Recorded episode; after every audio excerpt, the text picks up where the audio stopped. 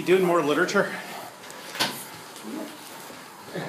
Literary coordinate systems? Strike zone, so What? I'm, gra- I'm writing an equation for a strike zone, so you know. In softball? Yeah. The ump was terrible yesterday, so I'm venting, I guess, via math. Oh yeah, I saw you on one of those posters in the hallways for softball. Yep. It Yeah. was a very, very large poster in Gosman. That's hilarious. Uh, it's it was in my residence hall actually. Yeah, they put them up everywhere. And you had a doubleheader yesterday? Yep. Yep, we're eight and oh, which is the best start that Brandeis Soft with the program has ever had. That's great. So, but you're still angry at the ump. His strike zone was time dependent. Hi. It should be Well, just, it should stay the You've missed a lot of classes, but it's okay. It's not That's too late.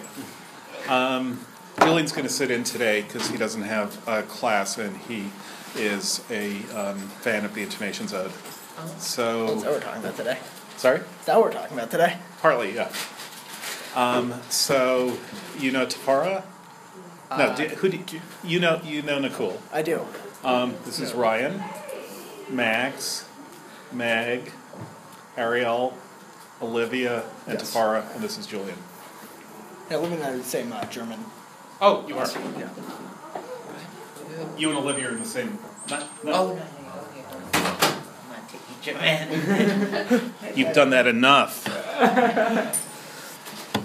Genug Deutsch, as we say. All right. Um, Max, did you want to say something? You had a look of. Here's what I want to talk about. Oh, I would love to talk about more time travel, but that was the other class.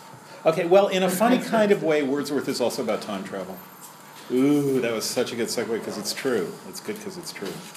Um, all right, what I thought we would do so, everyone has now read the first two books of the Prelude, is that right? Okay, what I thought we would do is start with the Intimations Ode, which we're going to do the whole of. I'm not sure we'll finish it today, but we might. But the Intimations Ode was written and abandoned. That is, Wordsworth wrote the first four stanzas of the Intimations Ode, and then he gave up. And he gave up because what he was trying to do in the poem, he found himself unable to do. What and what he was trying to do and what he was unable to do was something that is characteristic of Wordsworth and of poetry, of romantic poetry, and afterwards, which is that trying to write a poem is a way of trying to think yourself out or write yourself out or get yourself out of some sort of mental or spiritual crisis.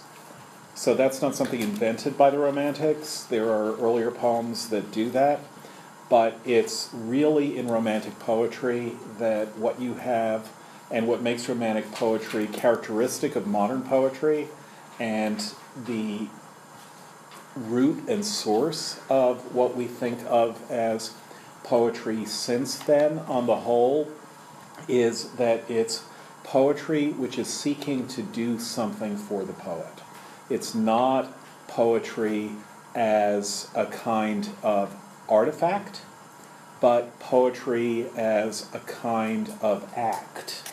So we so drop the artif from artifact and you get act. That poetry it's not that good a pun. It's not that good. No, I was just not wondering that if good. that I was wondering if that's like an actual. No, they're not related to each other.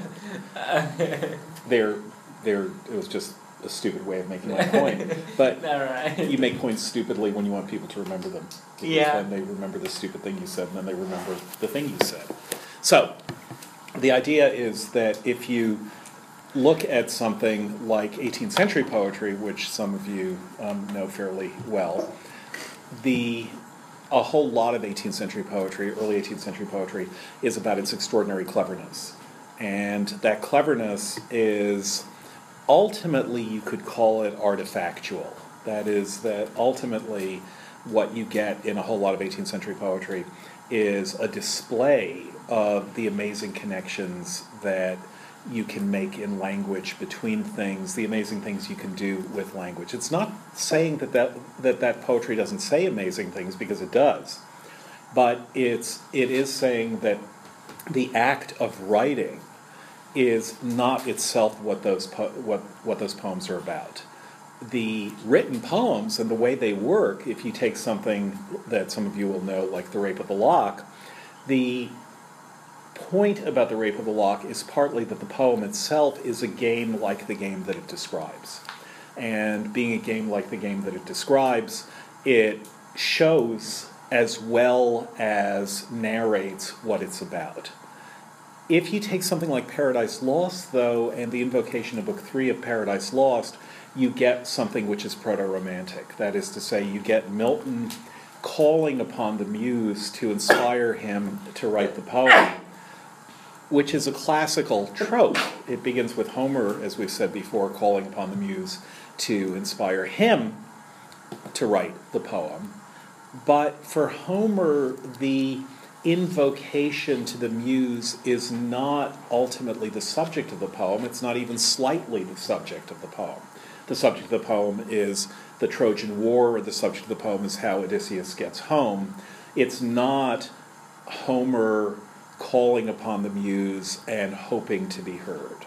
Whereas the invocations of Paradise Lost are Milton calling upon God for inspiration, partly because that inspiration would be a proof of the existence of God or of the character of God.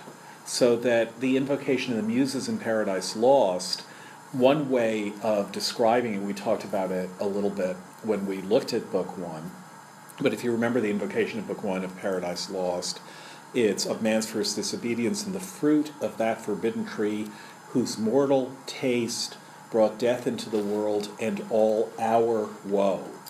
So, right there in the third line of Paradise Lost, you get a first person formulation, the word our. That is, that Milton isn't telling a story like the story of Hector and Achilles, which occurred a long time ago on a peninsula far away. He's not telling a story like the story of Odysseus, which also occurred a long time ago and um, on an island far away. He's telling the story of how the world in which we readers and I, John Milton, live, how that world got to be the world that it is, and a world in which writing the poem would say something about how the world is.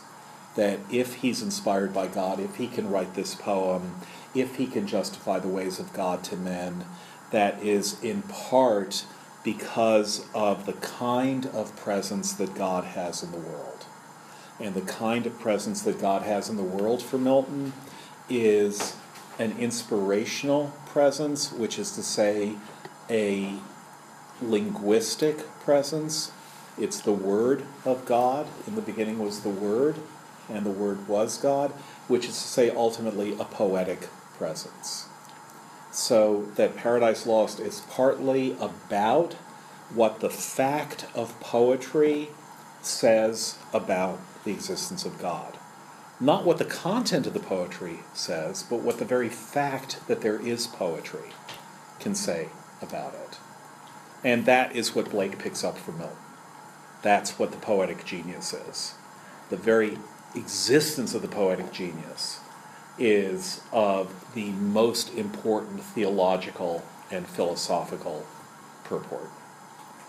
So, as I say, in Milton it's proto romantic, it's what the romantics pick up from Milton.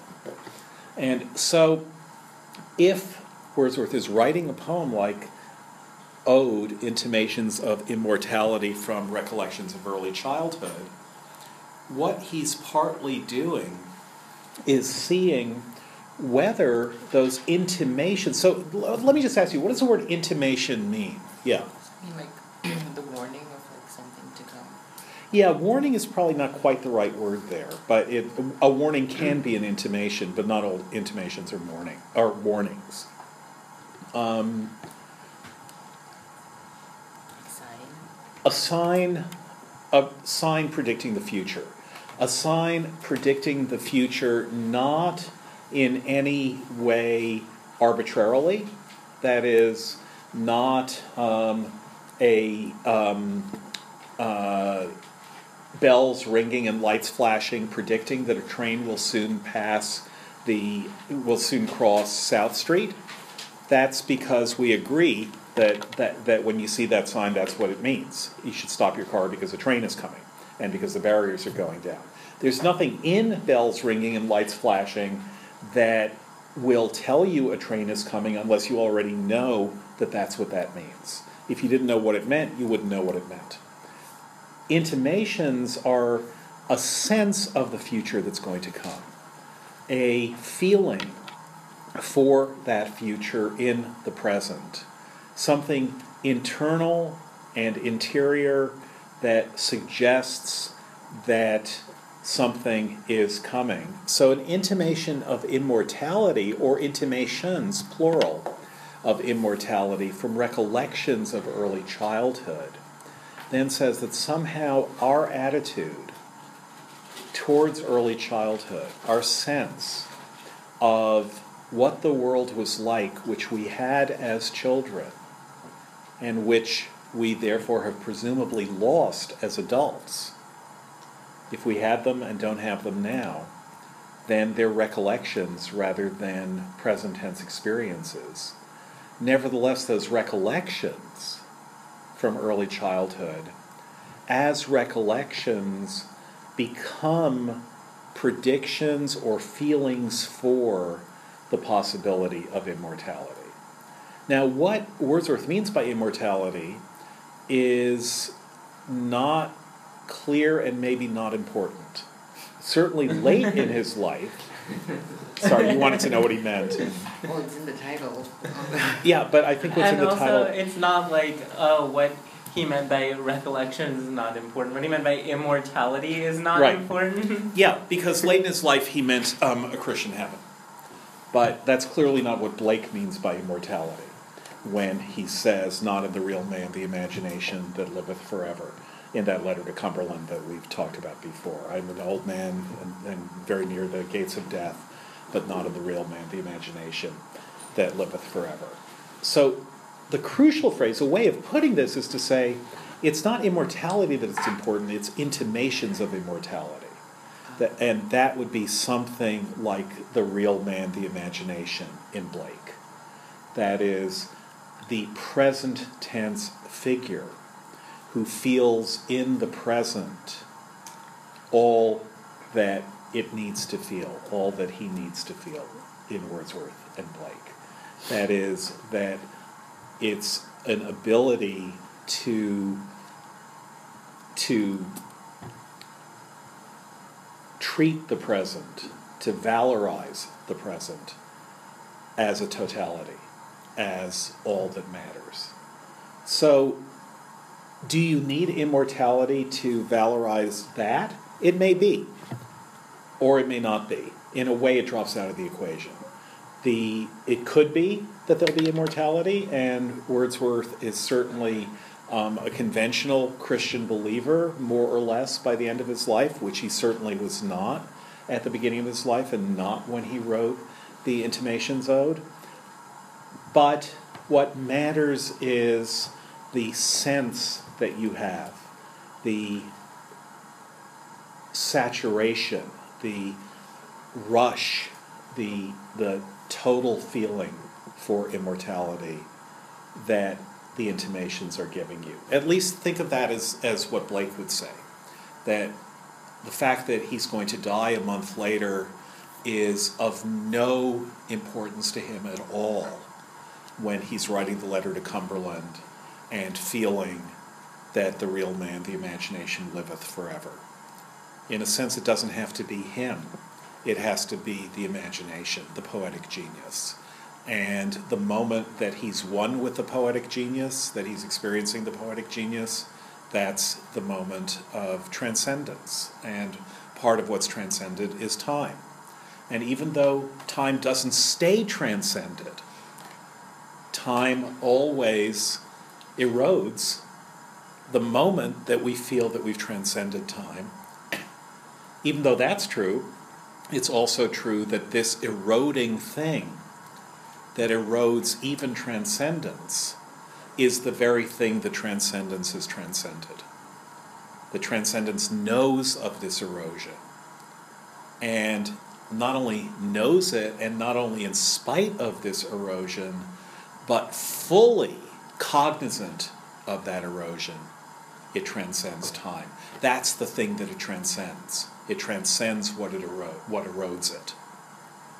And so Um, that is again, I think you guys are used to it in Blake now, or you can see what it means in Blake. It means the same thing in Wordsworth.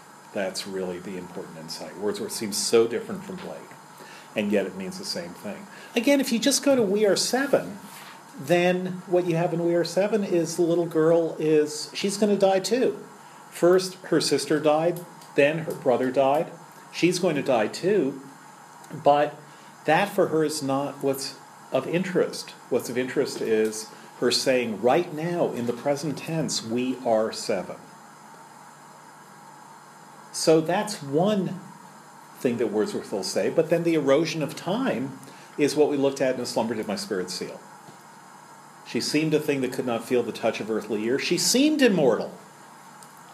But then time came, and now she's rolled round in time, rolled round in Earth's diurnal course with rocks and stones and trees. And all that's left is the erosion of time. So that's all that's left now is time eroding.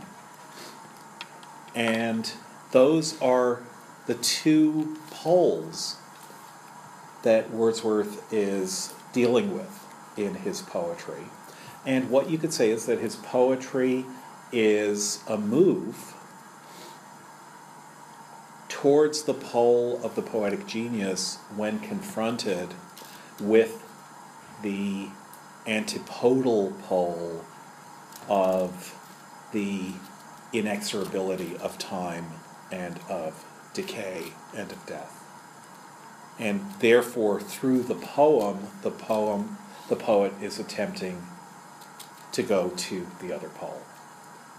So he tries to do that in the Intimations Ode. And he writes a celebratory poem which fails. And it fails at the end of stanza four.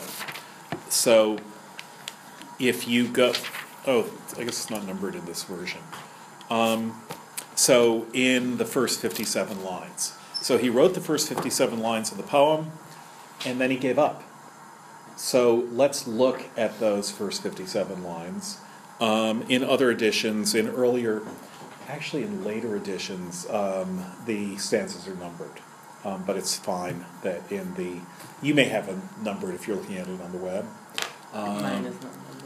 But um, yeah, there there are several different um, editions of the poem, and the title "Intimations of Immortality" is is an added title. It comes a little bit later, but okay, Added by him? Or? by him, yeah, Okay. yeah. He whenever he republishes poems, he tinkered with them. And one difference we talked uh, last week about the 1805 versus the 1850 prelude.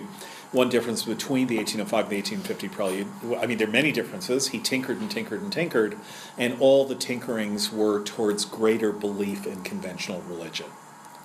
So, in the later tinkerings, God is much more um, the friend that he needs than in the earlier 1805 version, where it's not clear that he believes in God at all.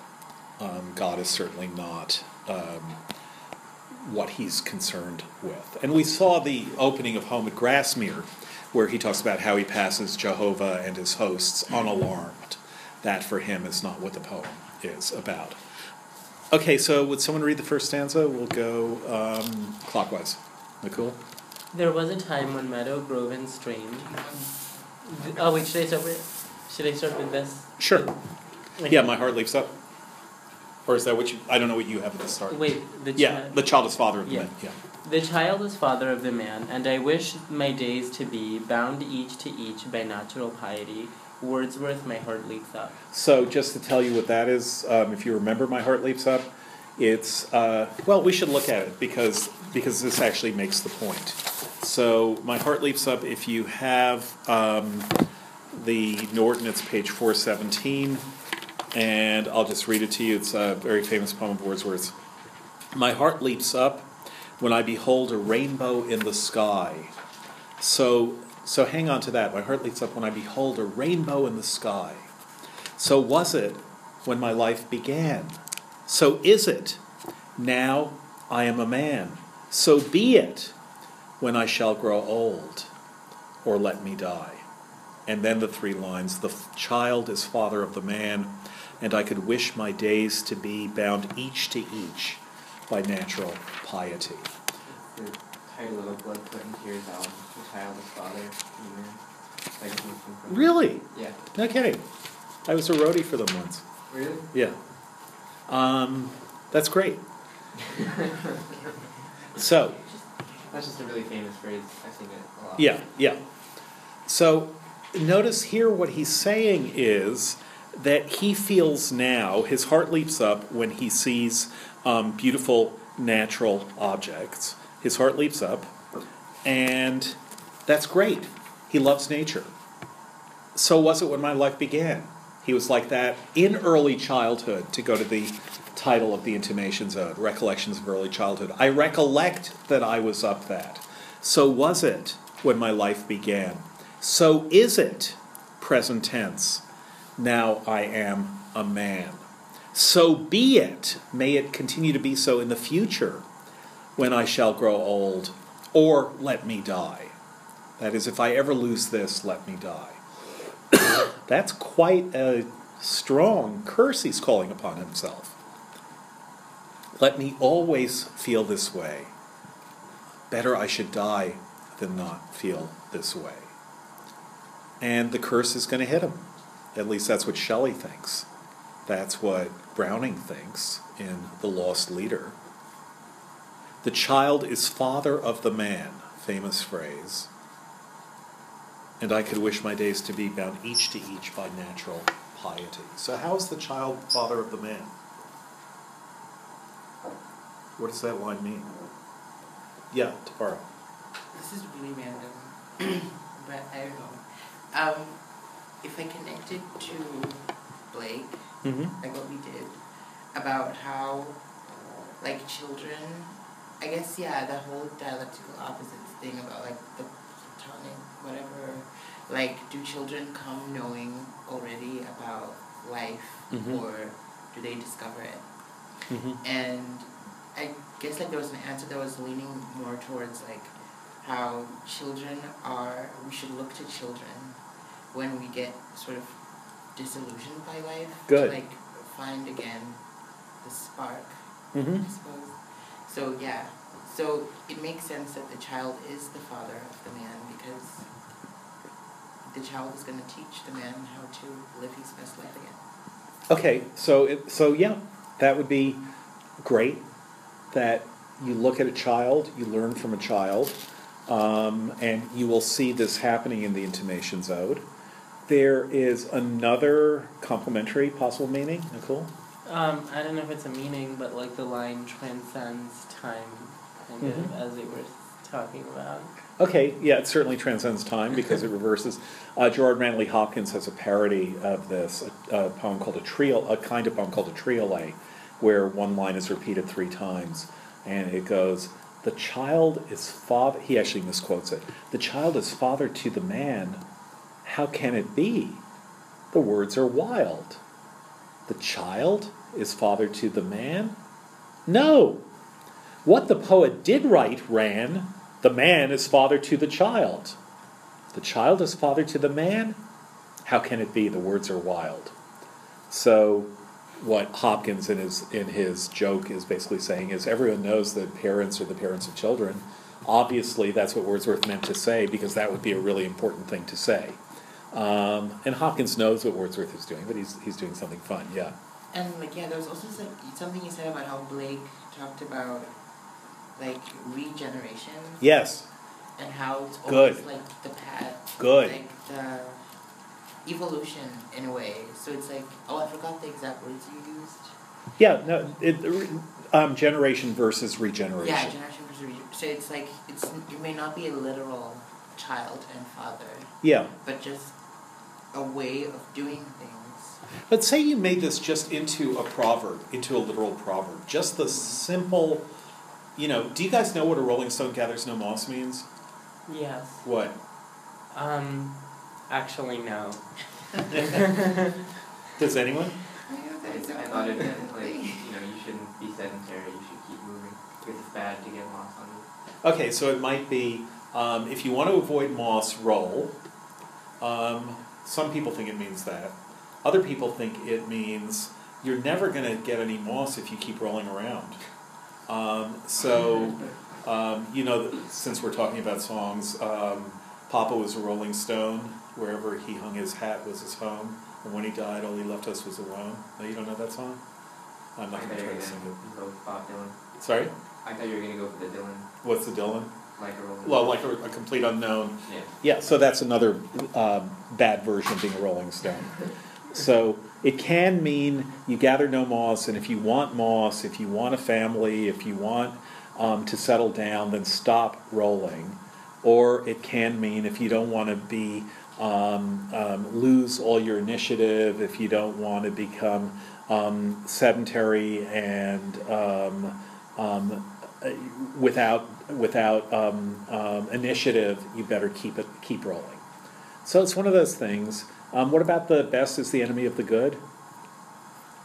The what is the enemy? The The best, best is the enemy of the good. What's that recommending? It's maybe I don't know, but I'm guessing maybe it's recommending like if you get too greedy and go for the best, you're not gonna get the Yeah, good. like Yeah. ego. Mm-hmm. Yeah, it's about yeah, watching your ego. Yeah, but you could see another possibility, which is we want to be the best. Good enough isn't good enough. So the best is the enemy of the good. Oh yeah. All right.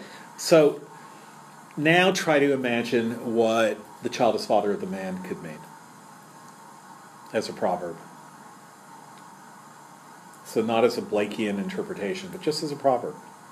Where would, when would you say something like that?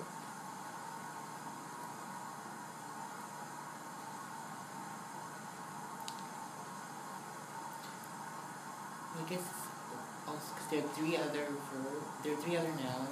Mhm. Like or the three nouns. Like there's man, Child, father, and man, and right? child, father, and man. So which one is metaphorical? Father. Father. It only makes sense if one of them, if at least one is metaphorical. Um, probably you, and and it makes most sense if only one is metaphorical. Then it has to be father. So the child is father to the man. What's it a metaphor for? What does it mean metaphorically then? Yeah. the child teaches man, and man grows. Okay, so a line from Child. Shakespeare is um, one character says to another, I thought you were dead. This is Henry IV, Part 2. And the second character says, Thy wish was father to that thought. What does that mean?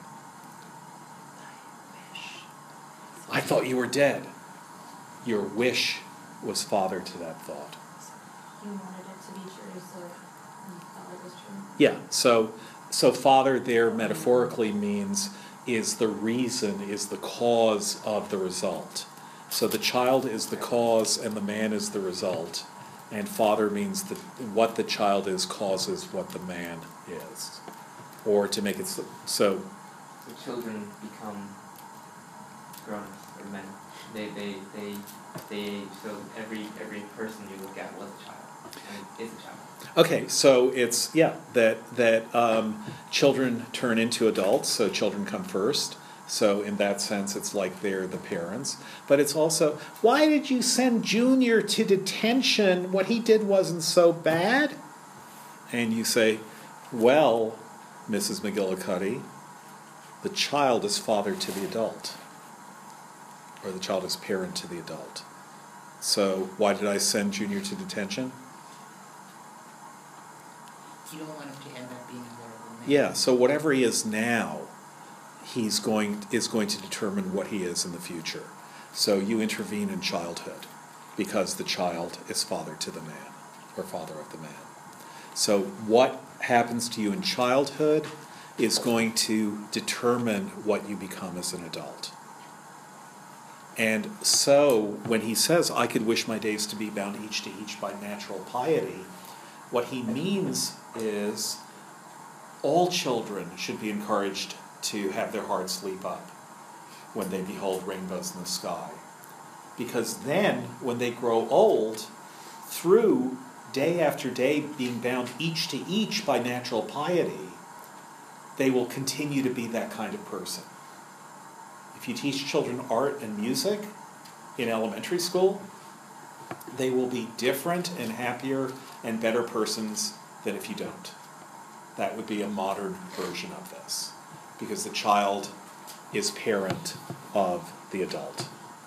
What you become as a child will determine what kind of adult you will be. And that's why early education matters so much. So that could be a place where you would use that proverb.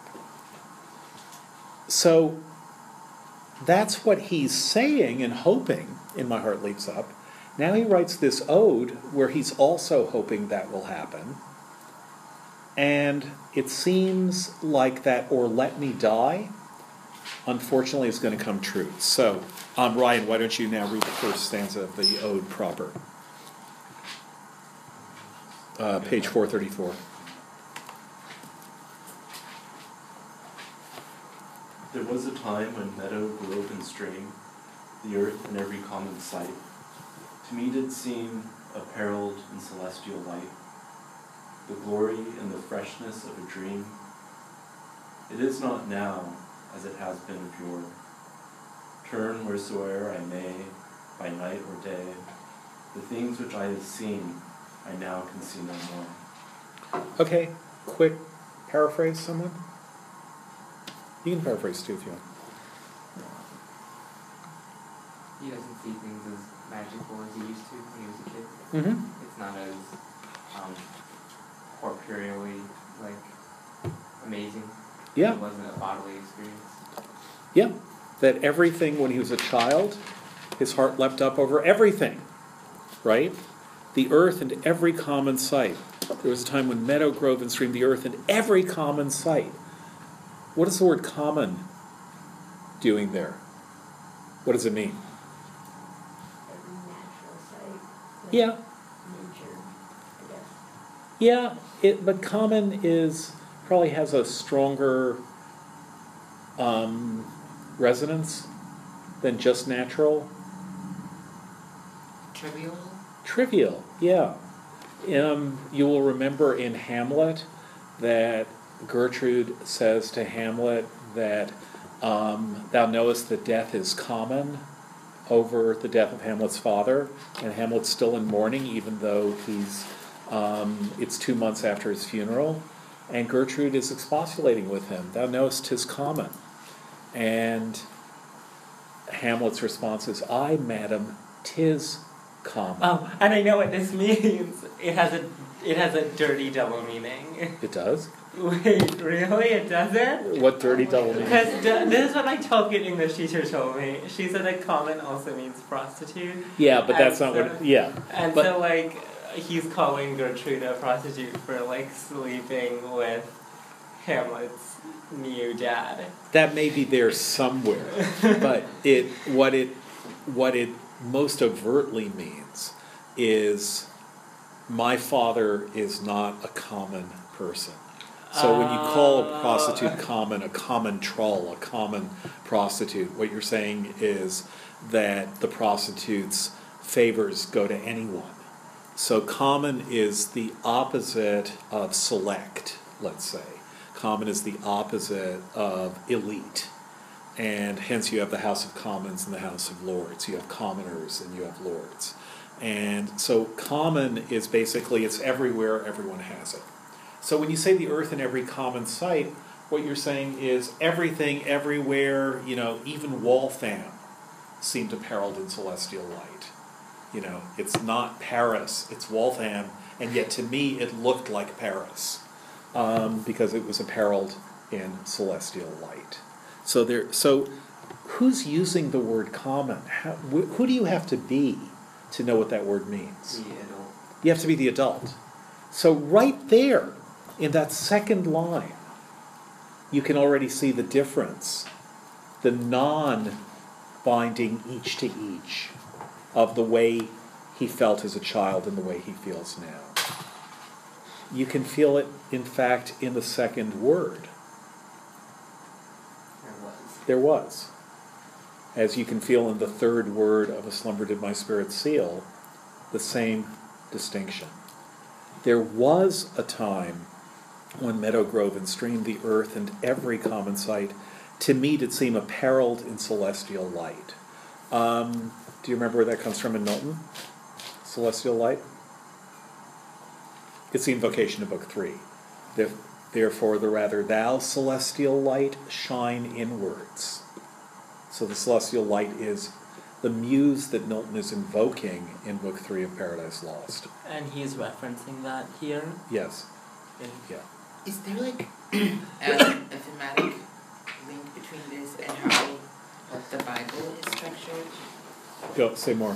So like the child is father of the man. Mm-hmm. So it's like, yeah, because well, the New Testament is it's like it's, the son, The son. is like sort of directing the New Testament, Right.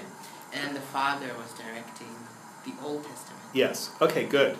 So one thing that Wordsworth is doing is completely, and this is what the um, opening of, of Home at Grasmere is saying, is that he's secularizing uh, things that he would say became religious-sized by the Bible. That is, that the, the what Wordsworth, what Wordsworth at this point in his life would say, what more recently Hannah Arendt has said, is that the reason that the symbol of salvation, and it's what Blake would say, the reason that the symbol for salvation in the Bible is a child is because a child is a really good symbol for salvation. Before you have religion, you have the idea that the birth of a child is cause for transcendent celebration. And then the New Testament um, gloms onto that and makes it the religious moment par excellence unto us a child is born, where because it's the right it's it's the perfect matrix for making that kind of really intense argument. So Wordsworth is resecularizing that idea. So it seemed apparelled in celestial light. And that's another word in line three. So in line one we have was, in line two we have common, in line three we have seen. Three words indicating the difference. Apparelled in celestial light, the glory and the freshness of a dream, and then it is not now as it has been of yore. No. Yeah. so what's the crucial word there? Your. Your is the past, Mm-hmm. and what's the other crucial word then? Now. Yeah. No, it is not No. now as it was then. Uh, Slumber did my spirit seal. Where does that now appear? No motion hath she now. No motion hath she now, no force. So it's the difference between the present and the past. There's a poem by John Ashbery, which um, is it's a one-line poem. He wrote he wrote a series of one-line poems where the titles are longer than the poems. So the title of this poem, it's like Wordsworth in a line.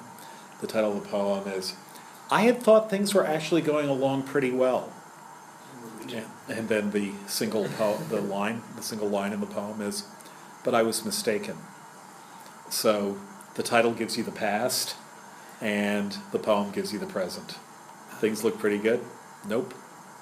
That's it is not now as it hath been of yore, or as it has been of yore. Turn wheresoe'er I may. What does that mean? Turn wheresoe'er I may. Wherever I go. Wherever I turn, it's Wow. stronger than go. It's like he's looking for something. He's turning and turning and turning, looking for things. Night and day he's looking for them. Turn wheresoe'er I may by night or day, the things which I have seen, I now can see no more. So he repeats the now at the end of the stanza.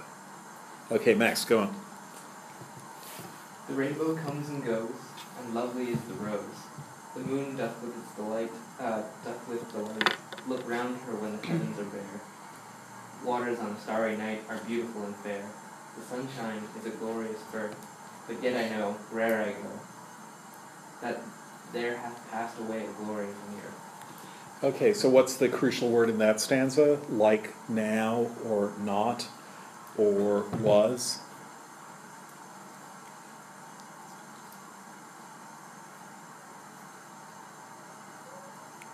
But yet, Yeah, but yet. So he's trying. Turn where so wheresoe'er I may by night or day, the things which I've seen, I now can see no more. So where does he turn? He turns to the rainbow. What used to happen to him when he saw a rainbow? His heart would leap. Yeah, his heart would leap up. But now, the very curse that he called upon himself, upon himself, in my heart leaps up, now it looks like that curse is descending upon him. So the rainbow comes and goes. No big deal. And lovely is the rose. Well, that sounds like maybe he still is seeing loveliness. And then a beautiful description the moon doth with delight look round her when the heavens are bare. So the moon is looking at the stars or the clouds far away, and you can feel the poetry building. Waters on a starry night are beautiful and fair.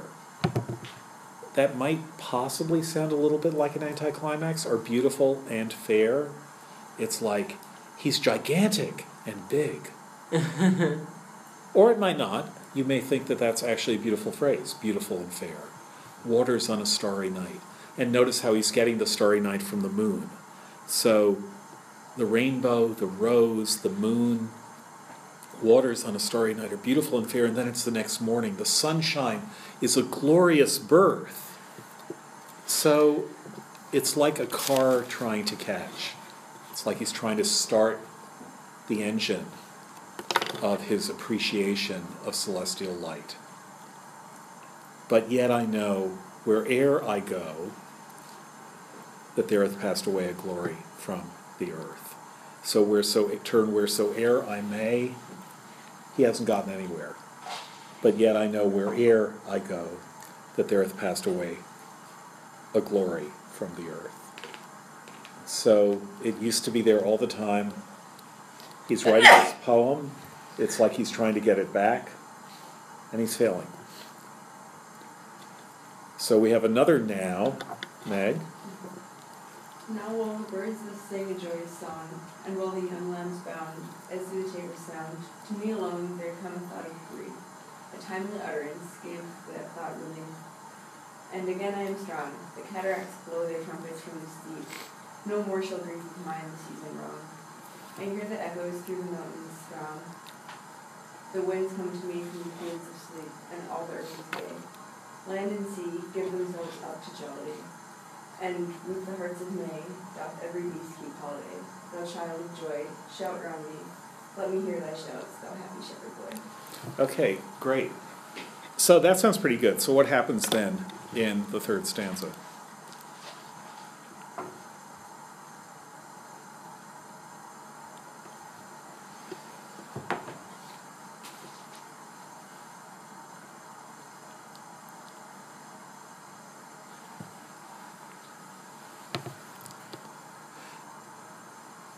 So we've gone, in the first two stanzas, we go from then to now.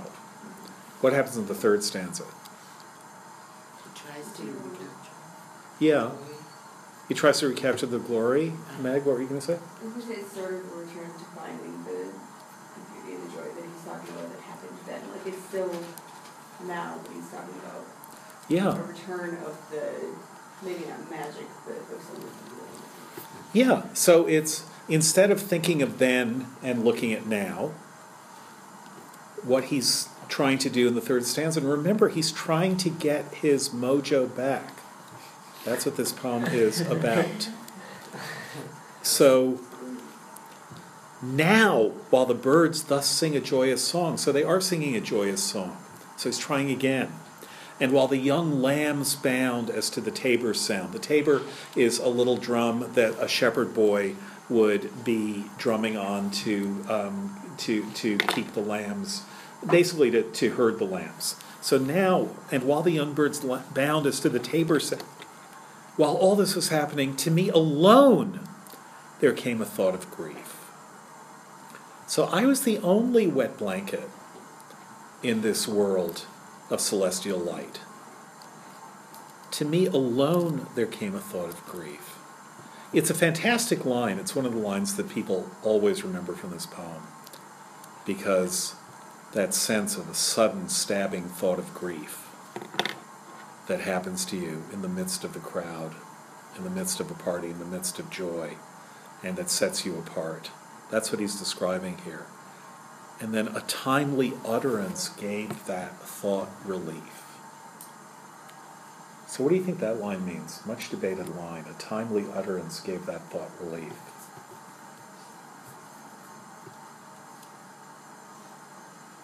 I Yeah. think, uh, like some earthly pleasure that sort of compensates for the grief, but momentarily.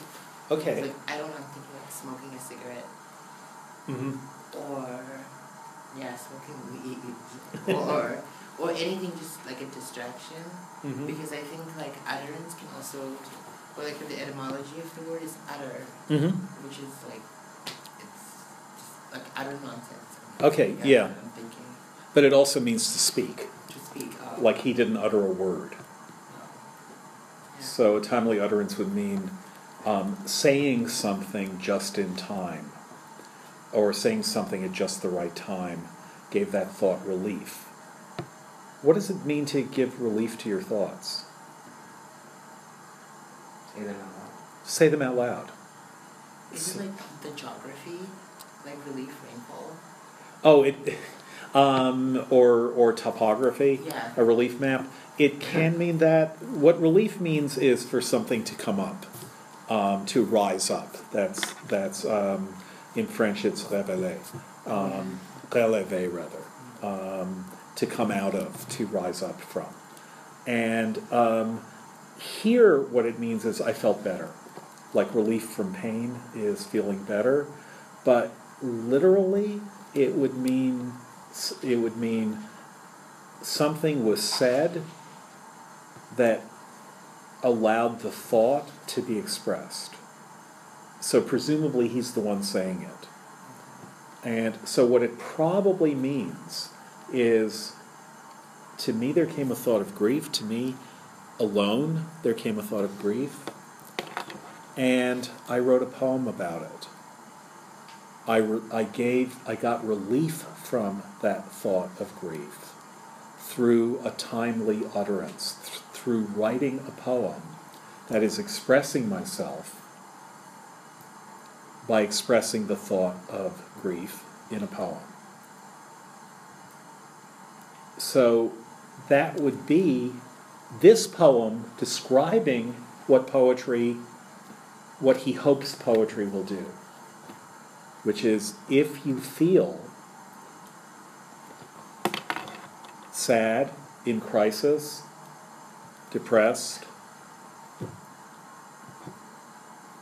needy, then what may aid you and help you is to write a poem. And that's, the, that's what we've been talking about that poetry is itself a response which seeks to react to whatever it is that is causing the need to write it. The need to write a poem is a sign of the need that it comes out of, or the poem is a sign of the need from which it arises. Wallace Stevens writes, the poem is the cry of its occasion. So the thing that occasions the poem is the poem is the cry of the thing that causes the poem to be written. And the word cry there is a powerful word. The poem is the cry of its occasion. And here, Wordsworth is saying something similar. To me alone, there came a thought of grief, a timely utterance gave that thought relief, and I again am strong. So now I can cope and deal. I again am strong. The cataracts blow their trumpets from the steep. So he hears nature. It's gorgeous. It's beautiful. The cataracts blow. their trumpets from the steep. No more shall grief of mine the season wrong. I'm no longer going to be the one sad person in this gorgeous natural setting. And then you get really great writing. I hear the echoes through the mountains throng. The winds come to me from the fields of sleep. Another very famous phrase the fields of sleep. And maybe we shouldn't try to interpret it, but just feel its power. The winds come to me from the fields of sleep, and all the earth is gay, land and sea give themselves up to jollity, and with the heart of May doth every beast keep holiday. Thou child of joy. And here he's talking to um, this child is going to return, um, but he's the one who is beating on the tabor, on the drum. Shout round me, let me hear thy shouts, thou happy shepherd boy. So it looks like the poem has worked. And so he then gives us stanza four, Ariel. You blessed creatures, I have heard the call ye to each other make, I see. The heavens laugh with you in your jubilee. My heart is at your festival. My head hath its coronal. The fullness of your bliss, I feel, I feel it all. O evil day, if I were sullen while earth herself is adorning. The sweet May morning and the children are calling on every side. In a thousand valleys far and wide, fresh flowers. While the sun shines warm and the babe leaps up on his mother's arms, I hear, I hear with joy, I hear that there's a tree of many one, a single field which I have looked upon. Both of them speak of something that is gone, the pansy at my feet, the, the same tale repeat. Whither is fled the visionary gleam? Where is it now, the glory in the dream? Thank you. So, do you remember what saves the ancient mariner? I know we didn't talk about it except for except for a minute or two. What But- saves him? What saves him? He's so everyone else dies. He kills the albatross. Everyone else dies. Death and life and death game for him. Life and death says, "I've won. I've won." He's all alone on the ship. There are these all these ghost um, figures, and then he sees beautiful water snakes in the water. And do you remember what what he says, telling the story? He says that even they are like precious creatures. Yeah, and he said, um, I looked at them and I blessed them unawares. And then he goes on, Surely some kind saint took pity on me, for I blessed them unawares. And so he sees them, and even though his life is horrible, he sees these living creatures and he does the opposite of killing the albatross. So he pointlessly and for no reason kills the albatross. Now he sees these sea creatures and he his heart suddenly fills with blessing. And I bless them unawares. So that blessing of others who are not in his position, that sheerly unselfish blessing, that's what Wordsworth is trying to achieve here as well. Ye blessed creatures. So he's blessing them. This poem is going to go back to that, and in a lot of ways, it bears um, close comparison to the Rhyme of the Ancient Mariner. But here's one particular way Ye blessed creatures, I have heard the call ye to each other make. I see the heavens laugh with you in your jubilee. So you're happy, nature is happy around you, and I'm there too. My heart is at your festival. My head hath its coronal. That is, I also have a crown of flowers at this festival, at this May Day festival. The fullness of your bliss, I feel, I feel it all. Coleridge in Dejection and Ode, which is his version of the Intimations Ode, it also has the line, There was a time when though my path was rough, the joy within me dallied with despair. Um, talks about looking at the moon and nature around him, and he talks about all these things so excellently fair, and then he despairs. I see, not feel, how beautiful they are. So that's Coleridge's summary of what Wordsworth is describing here in these first four stanzas. I see, not feel how beautiful they are. I just have an urge to, these lines, ye blessed creatures, Yeah, I've heard the call ye to each other make.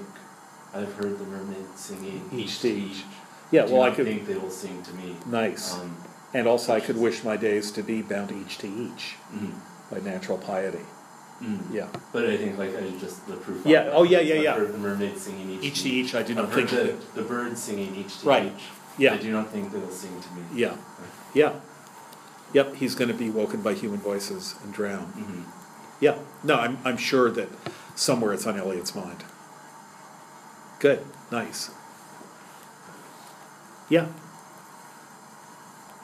So the fullness of your bliss, I feel, I do feel it, I feel it all. Oh, evil day if I were sullen. That would be terrible if I were sullen. While the earth herself is adorning the sweet May morning, and the children are pulling, the direct object of pulling is what? Fresh flowers. Fresh flowers. Yeah. Do you have culling in? Do you have? Yeah, cull- yeah. Yeah. I, um, he revives it to culling, which is a better word. Um, so while the earth herself is adorning the sweet May morning, and the children are, how do you know it is pulling or culling? Culling. Culling, yeah. And the children are pulling on every side in a thousand valleys far and wide fresh flowers. So the children are gathering these flowers on this beautiful day. While the sun shines warm and the babe leaps up on his mother's arm, I hear, I hear with joy, I hear, and then what word? But. And also tree again. Those horrible, dreary trees. Yes. Yep. But there's a tree of many one. So what tree would that be? The, Reader.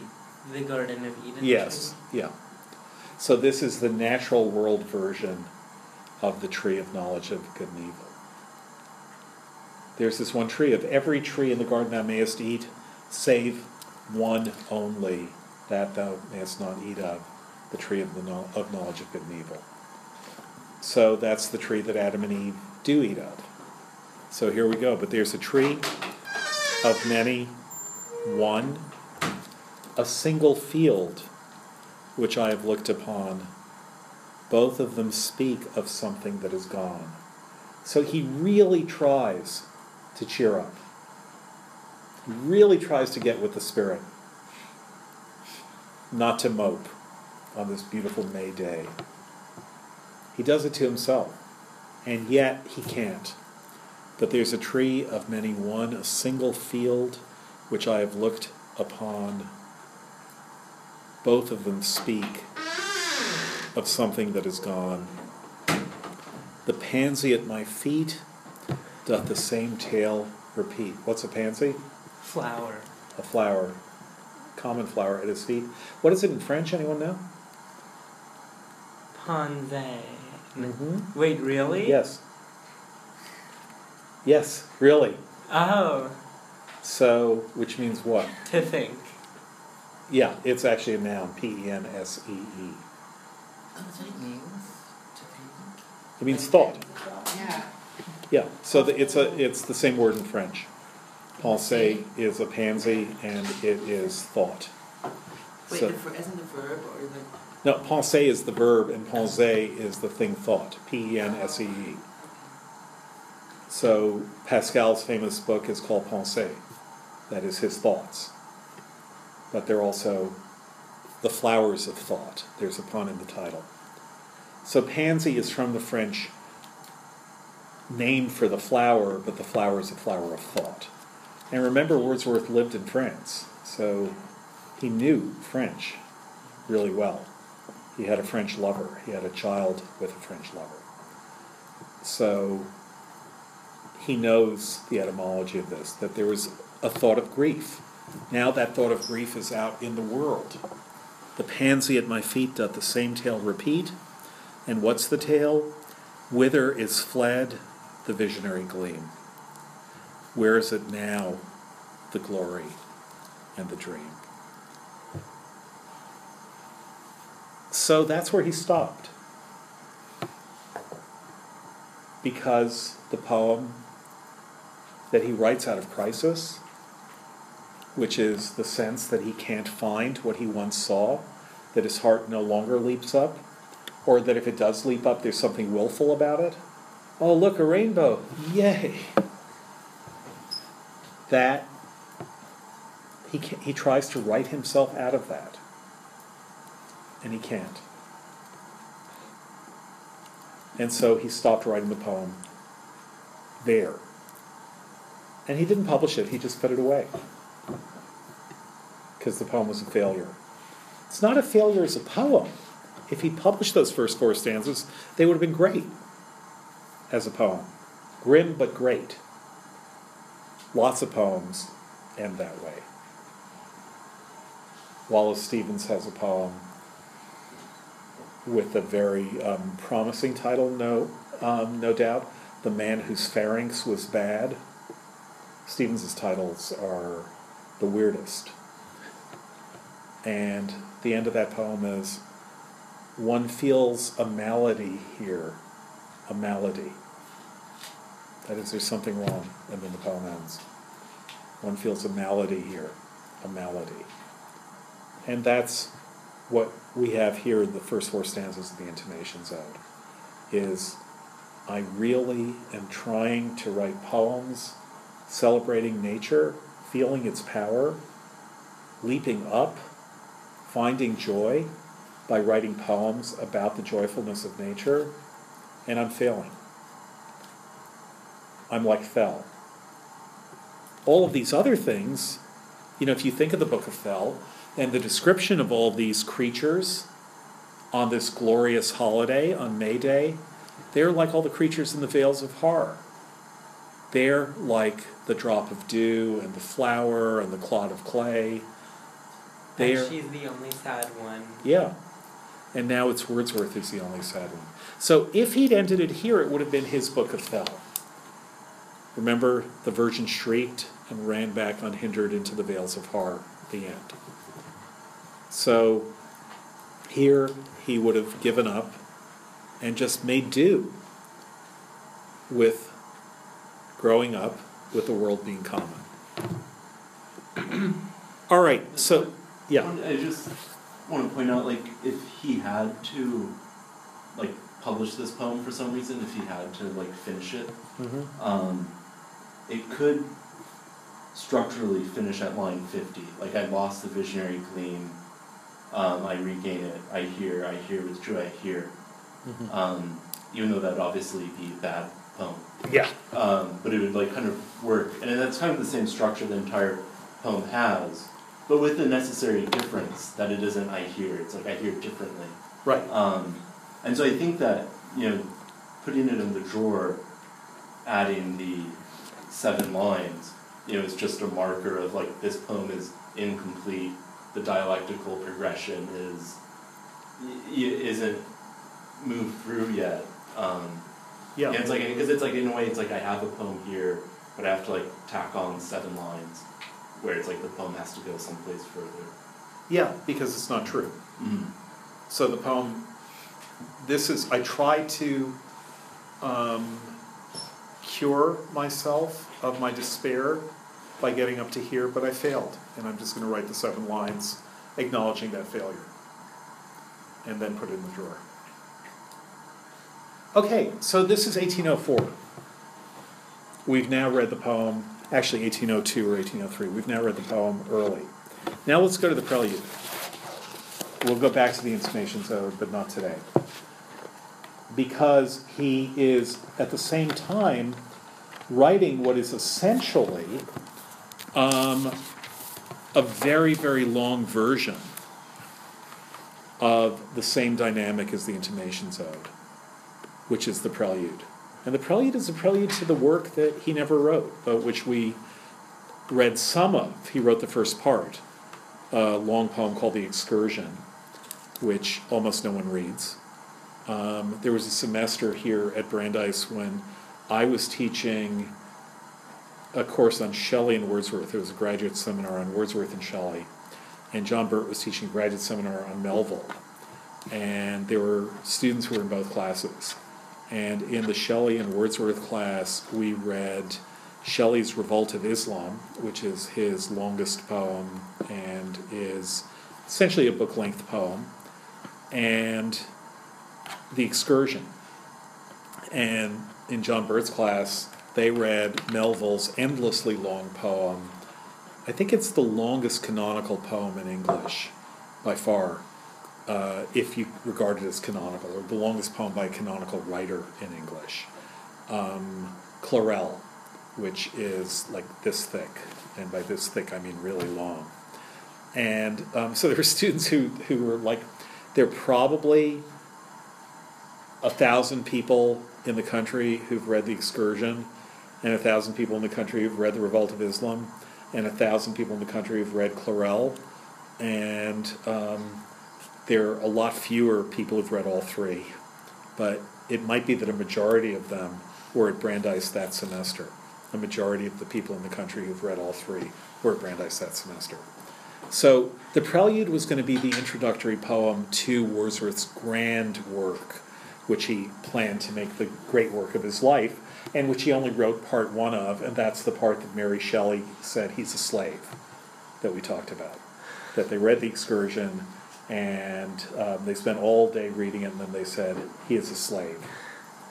And he never published the prelude because he never finished the poem that it was going to preface. And so it's called the pre- it was called the Prelude by his editors after he died. So he died in 1850. He was 80 years old. He died in 1850, and after he died, his family published this poem, and they called it the Prelude to this unfinished work. Um, as you'll see, the title here is Poem Title Not Yet Fixed Upon by William Wordsworth, addressed to S.T. Coleridge and that's because the fiction of the poem is that Wordsworth is telling Coleridge the story of his life. Coleridge has gone to Malta and he's away, and so Wordsworth is writing to him. When Coleridge got back, Coleridge went to Malta, I mentioned this before, in order to get over his addiction to opium, and it actually didn't work so well. Um, but when he got back, Wordsworth actually read the poem to Coleridge out loud over the course of a few nights. And then Coleridge wrote a poem about how amazing this poem was. Coleridge's poem about how great the prelude is is not such a great poem, but it's okay, it's not bad. So it's officially a poem whose addressee is Coleridge, Wordsworth's best friend. And so he begins, it's a little bit like Tintern Abbey, which we didn't talk about, but which you should have read and which will talk about at least in bits and pieces if we don't do the whole thing as we go through the rest of Wordsworth. Um, but it begins, oh, there is blessing in this gentle breeze. So when there is blessing, let's say that it's 1805. It's not clear. He started working on the prelude in 1798, but we're looking at the 1805 version, and the 1798 1799 version begins much later in the prelude, and it's very short. It's the equivalent of about a book and a half of the finished prelude. It begins with the words, Was it for this, which you will see come later in the 1805 prelude. So, oh, there is blessing in this gentle breeze that blows from the green fields and from the clouds and from the sky. So, what's the first thing to notice?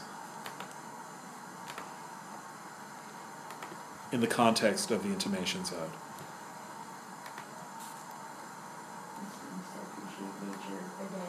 Yeah, so he's appreciating nature. Um, what word from the intimations ode is echoed here? Blessing. Well, there's blessing in this gentle breeze. And it begins with an ode. He's happy. Oh, there's blessing in this gentle breeze. Notice the present tense. Not there was a time when every breeze had blessing. But oh, there is blessing in this gentle breeze. Great first line. Oh, there's blessing in this gentle breeze that blows from the green fields and from the clouds and from the sky. It beats against my cheek and seems half conscious of the joy it gives. So life is almost animate with spirit, with soul, with consciousness. It seems half conscious of the joy it gives. Oh, welcome, messenger. Oh, welcome, friend. So it's a messenger, it's a friend. A messenger of what?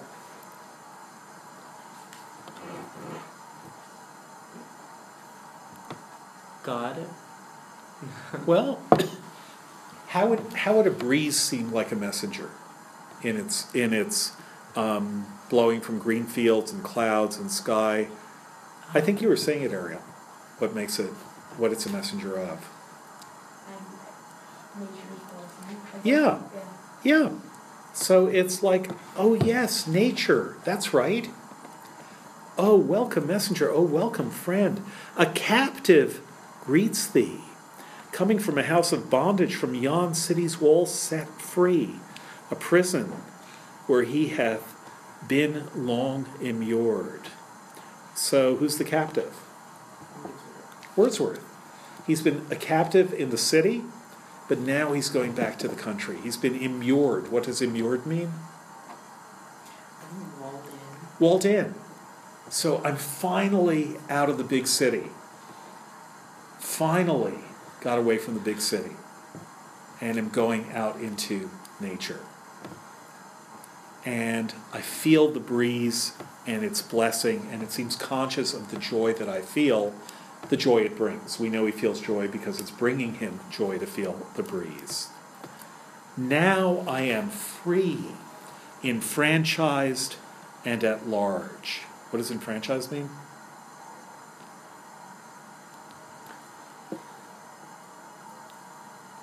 Anyone know? That's freedom. Yeah, it's set free. Um, now I have freedom. To be disenfranchised means not to have freedom. Now I am free, enfranchised, and, set, and at large. May fix my habitation where I will. I can live wherever I want. I can float around nature like a cloud. What dwelling shall receive me? In what vale shall I, excuse me, in what vale shall be my harbor? Underneath what grove shall I take up my home? And what sweet stream shall with its murmur lull me to my rest? So I'm going back to nature, and I can live anywhere in nature, and I will be happy. Where shall be my harbor? Underneath what grove shall I take up my home? Remember every meadow, grove, and stream. What sweet stream shall with its murmur lull me to my rest? The earth is all before me. Anyone recognize those words? I'm surprised that Nicholas actually didn't. Um, did I tell you the guy who edited this was a student of mine when I was a grad student? I, he was, I was his TA. Um, and then I saw him for the first time last November since he was an undergrad. He's now a professor at Cambridge or at Oxford, I forget. At Cambridge, I'm pretty sure. What does it say? Um, doesn't. Anyhow, um,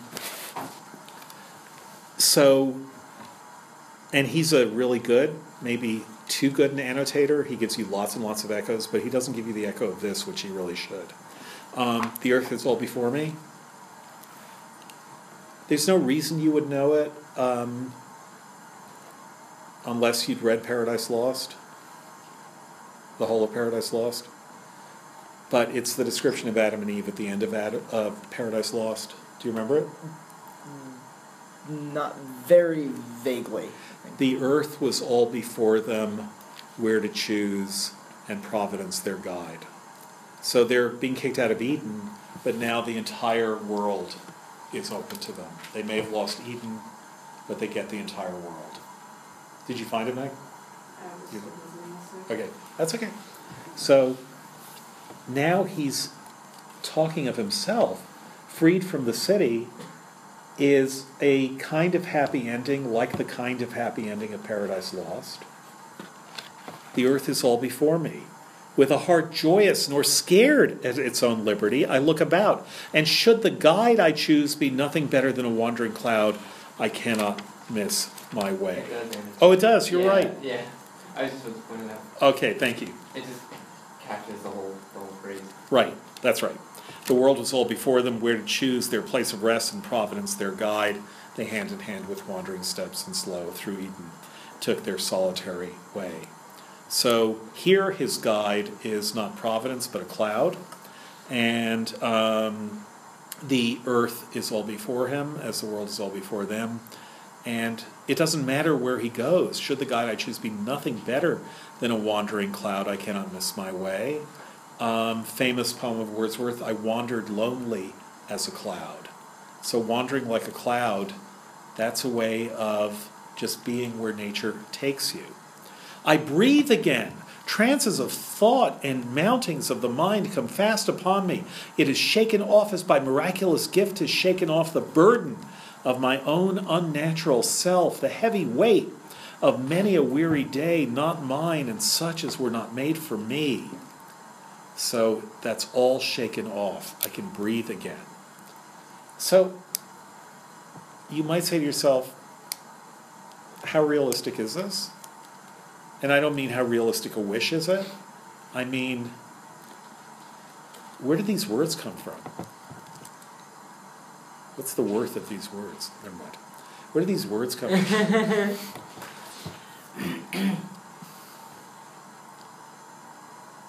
he says, I'm walking and there's wind in my face. Is that true?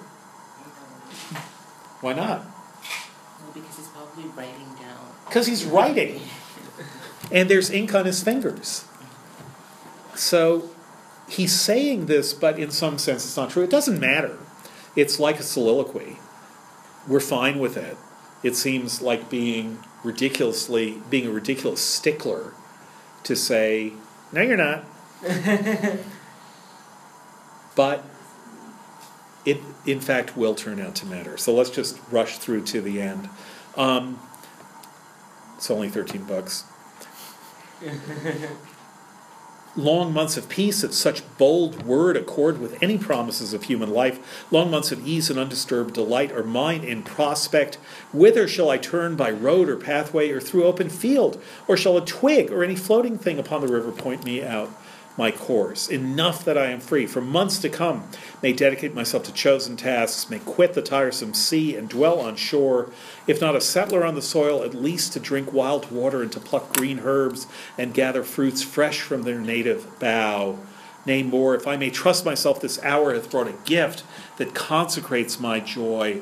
For I, methought, while the sweet breath of heaven was blowing, on my body felt within a corresponding mild creative breeze, a vital breeze which traveled gently on o'er things which it had made, and has become a tempest, a redundant energy, vexing its own creation. So something odd has happened, which is the breeze has stirred him up internally, and he feels this famous corresponding breeze within him which now feels as though it's vexing its own creation. Something, he's excited, but he's also, something is going wrong. Tis a power that does not come unrecognized, a storm which, breaking up a long continued frost, brings with it vernal promises. So winter is over, vernal promises of spring are coming. The hope of active days of dignity and thought, of prowess, in an honorable field, pure passions, virtue, knowledge, and delight, the holy life of music and of verse. So he says, There's a blessing in this breeze. I feel an energy within myself. It's vexing itself, so it may not be entirely controllable, but it's a promise that I will now sit down and write poetry, and I feel great about that. Then, an odd transition. Thus far,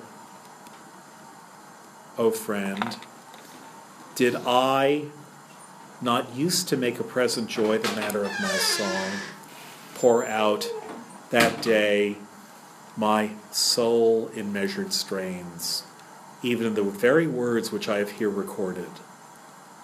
So he says, This is as far as I got that day. Turns out the first 55 lines in modern typography would be in quotation marks. Here's what I said that day. Oh, there is blessing in this gentle breeze. So I poured myself out to landscape. And then I wrote down the very words that I said.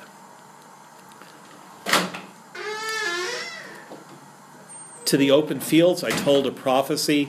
Poetic numbers came spontaneously, and clothed in priestly robes, my spirit thus singled out, as it might seem, for holy services. Great hopes were mine. Mine own voice cheered me, and far more the mind's internal echo of the imperfect sound. To both I listened, drawing from them both a cheerful confidence in things to come.